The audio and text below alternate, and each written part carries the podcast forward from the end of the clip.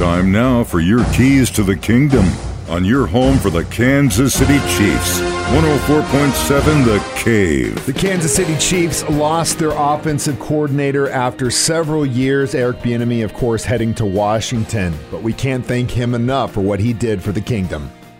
You know what? If you're in this industry long enough, change is inevitable. And so change happens. Life happens.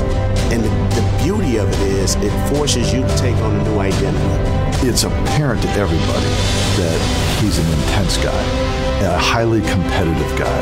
And that's one of the things I love most about him. I mean, he attacks this game with the same sort of competitive, fiery drive that he did when he was a player. We ended this game right away with seven, or I ask him end this game on this run. There's no question, you know, of his love and his passion for the game.